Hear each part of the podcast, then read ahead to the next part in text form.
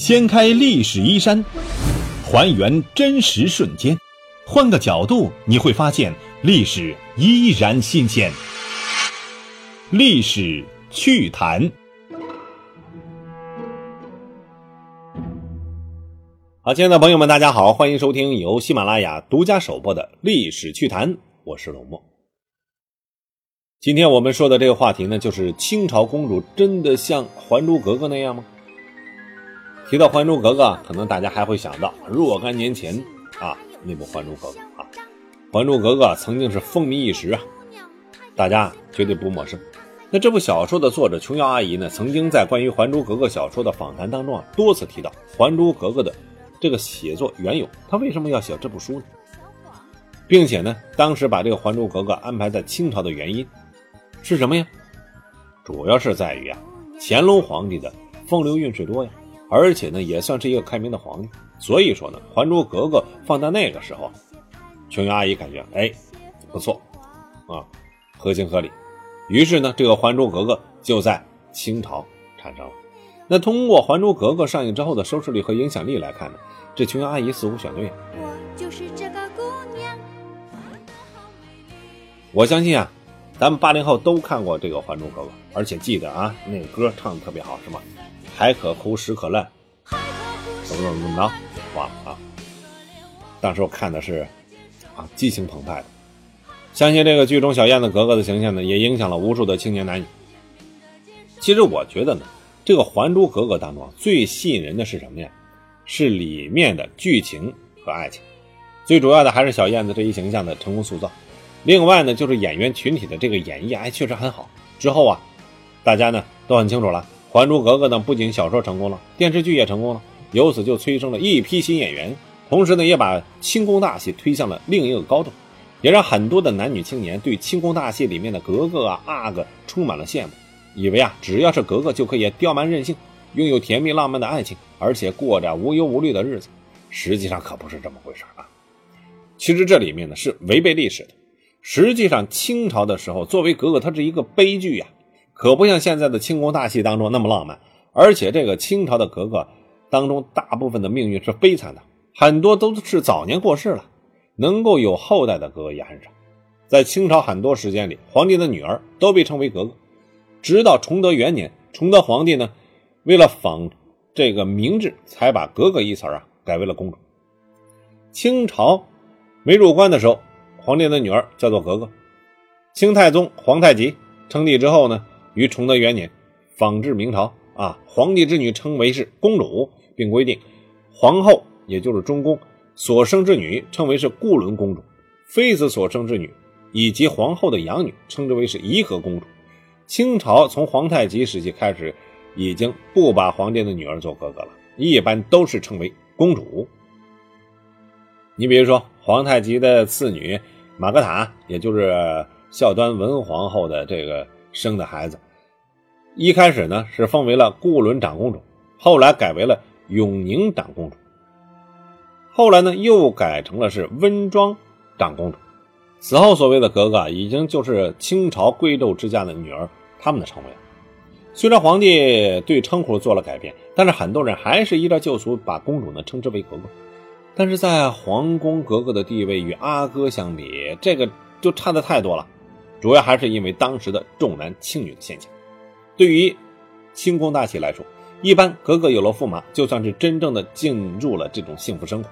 一般电视剧啊，这个时候也就会宣布啊结束了，剧终了，留给人们自然是浪漫的一生的这种各种猜想。但是实际上可不是这样。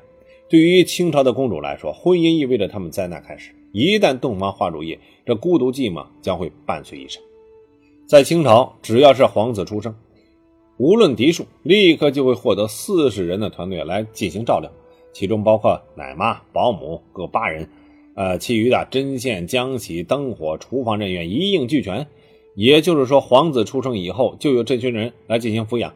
每年母子见面呢，都是定期的，而且只有为数不多的几次。而且啊，每次见面呢，必须是规规矩矩，这样才会避免日后啊后宫干政。同时呢，也为了减少皇子与母亲在一起变得柔弱，皇子的待遇啊尚且如此，格格当时的命运就可想而知了。根据当时的规定，格格每年能和亲生母亲见上一面，他就不错了。可以说，格格从出生那天开始就完全与亲人告别了，直到死亡与亲人亲近的时间也是很少的。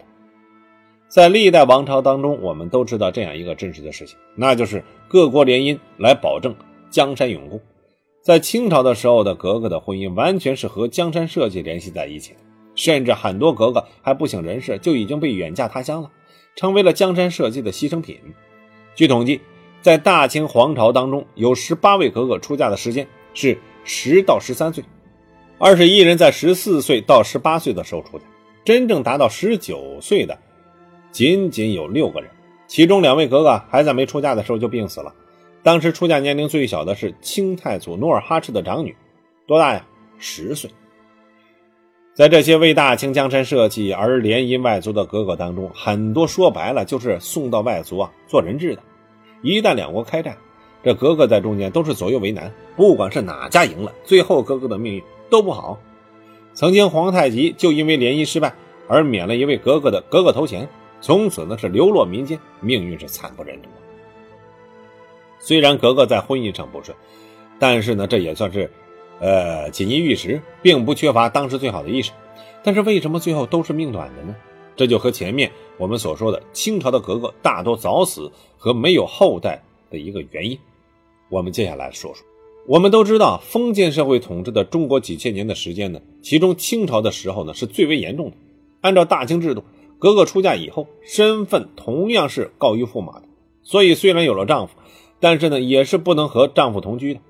如果要想进行夫妻房事，那就得向格格的奶娘申请，花大量的金钱来进行贿赂。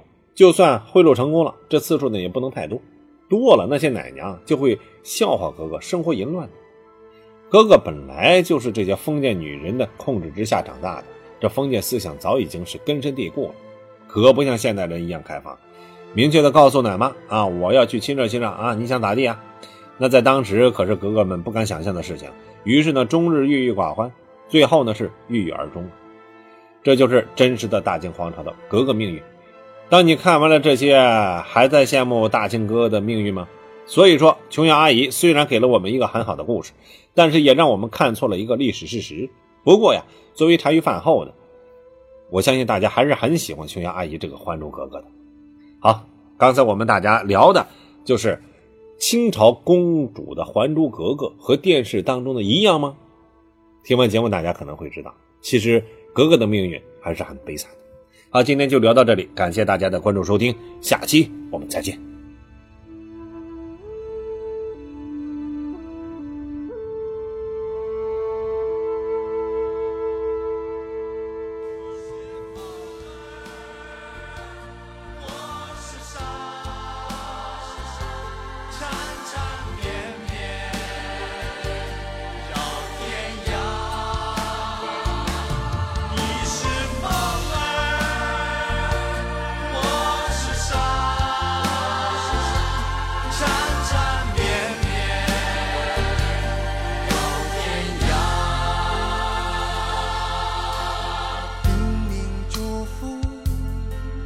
千言万语。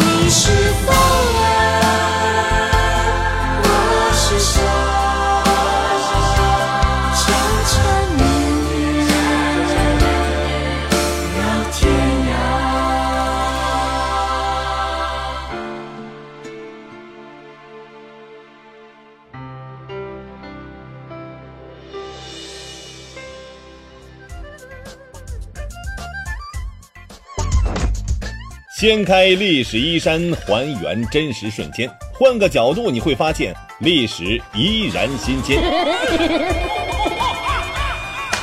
历史趣谈，主播龙墨，编辑老马，后期混音雨林狼。感谢您的关注收听，咱们下期再见。